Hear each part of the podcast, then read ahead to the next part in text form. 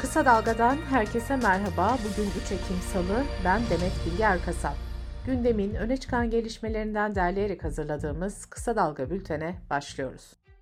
Türkiye Büyük Millet Meclisi'nin açılmasıyla birlikte milletvekillerine ait dokunulmazlık dosyaları için işlemler başladı. 8 milletvekilinin fezlekesi meclise gönderildi. Fezlekeler arasında Türk Silahlı Kuvvetlerine yönelik sözleri nedeniyle hakkında soruşturma başlatılan CHP Diyarbakır Milletvekili Sezgin Tanrıkulu da var. CHP'li Murat Bakan, Yeşil Sol Parti'den Meral Danış Beştaş, Pervin Buldan ve Sezai Temelli, Demokrat Partili Cemal Enginyurt, MHP'li İsmail Faruk Aksu ve Mehmet Taytak da dosyaları meclise giden diğer vekiller oldu. İç tüzüğe göre hazırlık komisyonu en geç bir ay içinde fezlekelerle ilgili raporunu karma komisyona sunacak. Karma komisyon dokunulmazlığın kaldırılmasına ya da ertelenmesine karar verebiliyor. Karma komisyonun raporları da doğrudan genel kurul gündemine giriyor. Rapor genel kurulda kabul edilirse milletvekilinin dokunulmazlığı söz konusu dosya için kaldırılmış oluyor. Hatay'da 6 Şubat'taki depremlerde yıkılan binalarla ilgili ilk dava açıldı. 53 kişinin hayatını kaybettiği ilki apartmanın müteahhidi, yapı denetim sorumlusu, proje ve uygulama denetçileri ve kontrol elemanı hakkında bilinçli taksirle birden fazla kişinin ölümüne neden olmak suçlamasıyla iddianame hazırlandı. 5 kişinin ayrı ayrı 22,5 yıl hapsi istendi. Binaya yapı, kullanım ve imar izni veren belediye başkanıyla imar müdürü hakkında da soruşturma açıldı. Bu dava büyük yıkımın yaşandığı Hatay'da açılan ilk dava olma özelliği taşıyor. Depremin vurduğu Hatay şimdi de sağanak yağışla mücadele ediyor. Birkaç gündür yoğun yağışın yaşandığı Hatay'da önceki akşam çadırlar, konteynerler, iş yerleri ve devlet hastanesi sular altında kaldı. Depremin üzerinden 8 ay geçmesine rağmen çadırda ve konteynerlarda kalan yurttaşlar kışın nasıl geçeceğini düşünüyor. Türkiye İşçi Partisi Genel Başkanı Erkan Baş'ın Gezi davasında aldığı hapis cezası onanan Hatay Milletvekili Can Atalay için başlattığı özgürlük yürüyüşü ikinci günde devam etti. Erkan Baş, yağmurun ortaya çıkardığı hasarı anlatarak ufacık bir yağmurun bile insan hayatını alt üst ettiği bir tabloyla karşı karşıyayız dedi.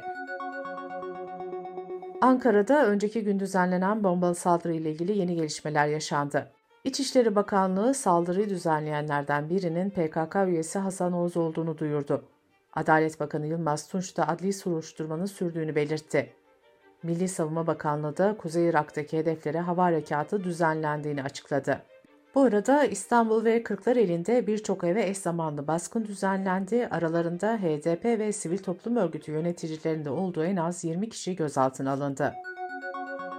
İyi Parti Genel Başkanı Meral Akşener yerel seçimlere 81 ilde kendi adaylarıyla gireceklerini açıklamış ve Ümit Özlale'yi de İzmir Büyükşehir Belediye Başkan adayı olarak duyurmuştu. T24 yazarı Cansu Çamlıbel'in sorularını yanıtlayan Özlale, partisinin yerel seçim ittifaklarına kapalı olduğunu söyledi ve İzmir'in pazarlık konusu yapılması halinde partisinden istifa edeceğini belirtti. Sağlık Bakanı Fahrettin Koca, Eris varyantına ilişkin yeni bir açıklama yaptı. Toplu aşı kampanyası ya da kapanma benzeri tedbirlerin asla uygulanmayacağını söyleyen Bakan Koca, griple nasıl mücadele ediliyorsa Covid'le de öyle mücadele edileceğini söyledi. Türk Tabipleri Birliği Adana Erzin Devlet Hastanesi Başhekimi Ersin Mahmutoğlu'nun COVID-19'da uyumlu klinik bulgularla hayatını kaybettiğini belirtmişti. Bakan Koca ise bunun kara propaganda olduğunu söyledi. Bakan Koca, Mahmutoğlu'nun kalp yetmezliğine bağlı hastalıklarla birleşen solunum yolu enfeksiyonu sebebiyle hayatını kaybettiğini söyledi. Koca ayrıca sosyal depresyonda büyük bir sağlık sorunudur dedi. ODTÜ Mezunlar Derneği Yönetim Kurulu Başkanı Baki Arslan'ın ODTÜ kampüsüne girişi 2090 yılına kadar yasaklandı. Bu kararın gerekçesi açıklanmazken dernek hukuki sürecin başlatılacağını duyurdu. Kısa Dalga Bülten'de sırada ekonomi haberleri var. Türkiye Esnaf ve Sanatkarları Konfederasyonu'nun verilerine göre bu yıl kapanan dükkan sayısı geçen yıla göre %20 arttı. 71.500 esnaf kepenk kapattı. Bu bilgileri aktaran CHP milletvekili Bekir Başevirgen, 2023'te her ay ortalama 8.950 esnafın kepenk indirdiğini söyledi. COBİ'lerinde bankacılık sektörüne olan borçları Temmuz ayı itibariyle 2 trilyonu aştı. Başevirgenin aktardığına göre borcu takibe düşen KOBİ sayısı ise 330 bine ulaştı. İstanbul Ticaret Odası Eylül ayında fiyatı en fazla artan ve azalan ürünleri açıkladı. İstanbul Ücretliler Geçinme İndeksinde yer alan 242 ürünün 166'sının fiyatı arttı. 15 ürünün fiyatı düşerken 61 üründe ise değişim olmadı. İstanbul'da Eylül ayında fiyatı en çok artan ürün defter oldu. Defteri sırasıyla okul çantası, mahkeme ve avukatlık ücreti, okul kıyafetleri, kurs ve özel ders ücretleri, eşofmanla çocuk ayakkabısı izledi. Endekse göre fiyatı en fazla düşen ürün ise erik oldu.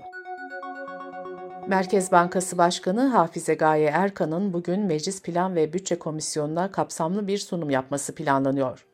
Bugün ayrıca Türkiye İstatistik Kurumu da Eylül ayı enflasyonunu açıklayacak. Ekonomistler Eylül'de tüketici fiyat endeksinin %5 artmasını bekliyor. Enerji ve Tabi Kaynaklar Bakanı Alparslan Bayraktar, Irak-Türkiye petrol boru hattının bu hafta içinde faaliyete geçeceğini bildirdi. Bayraktar, boru hattı faaliyete geçtikten sonra küresel petrol piyasalarına 500 bin varil petrol tedarik edileceğini söyledi.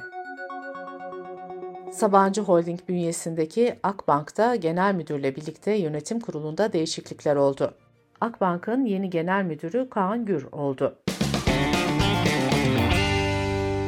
Dış politika ve dünyadan gelişmelerle bültenimize devam ediyoruz. Avrupa'da göç ve sığınmacı sorunu Schengen tartışmasına yol açtı.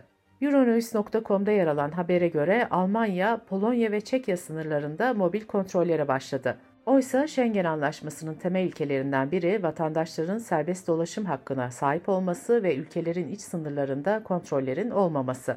Ayrıca Bulgaristan ve Romanya'da henüz Schengen üyesi olamadı. Bu iki ülke neredeyse 15 yıldır bekliyor.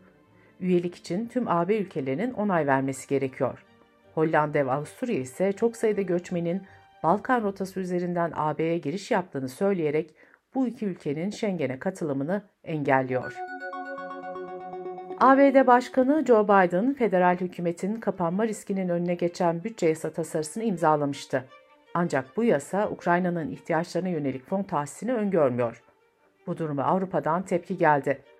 Avrupa Birliği Dış İlişkiler ve Güvenlik Politikası Yüksek Temsilcisi Joseph Borrell bu kararın kendilerini şaşırttığını belirtirken kararın gözden geçirileceğinden de emin olduğunu söyledi. Amerika'dan gelen bu haberin yankıları sürerken Slovakya'da da Ukrayna aleyhine bir gelişme yaşandı. Ülkede yapılan genel seçimleri Rusya yanlısı eski başbakan Robert Fico önde tamamladı. Fico kampanya boyunca Ukrayna'ya askeri yardımın sona erdirilmesi vaadinde bulunmuştu. Fico, Ukrayna'ya tek bir mermi bile yardım edilmeyeceğini ve Rusya ile ilişkilerin düzeltileceğini söylemişti. Nobel Tıp Ödülü bazı COVID aşılarında kullanılan mRNA teknolojisini geliştiren bilim insanları Katalin Kariko ve Drew Weissman'a verildi. Pfizer, BioNTech ve Moderna gibi ilaç firmaları COVID aşılarında bu teknolojiyi kullanmıştı mRNA teknolojisi kanser de dahil olmak üzere diğer hastalıklar için de araştırılıyor. Ödülü kazanan bilim insanları 11 milyon İsveç kronunu yani yaklaşık 1 milyon dolar para ödülünü paylaşacak. İngiltere hükümetinin yardımcı sağlık danışmanı Dr. Thomas Wade, COVID'in halen mevsimsel bir davranış sergilemediğini ve diğer kış hastalıklarına göre daha öngörülmez bir seyir izlediğini belirtti. Geçtiğimiz hafta İngiltere'deki Covid vakaları haftalık olarak %14 artmıştı. Dünya Sağlık Örgütü eris varyantının küresel olarak yayılabileceği ve Covid vakalarında artışa neden olabileceği uyarısında bulunmuştu. Dünya Sağlık Örgütü'ne göre erisin oluşturduğu halk sağlığı riski dolaşımdaki diğer varyantlara yakınlığı nedeniyle daha düşük durumda. Bültenimizi kısa dalgadan bir öneriyle bitiriyoruz. Yeşim Özdemir'in hazırlayıp sunduğu Kitap Konu Kahve'ye Mine Söğüt'ün konuk olduğu bölümü kısa dalga.net adresimizden ve podcast platformlarından dinleyebilirsiniz.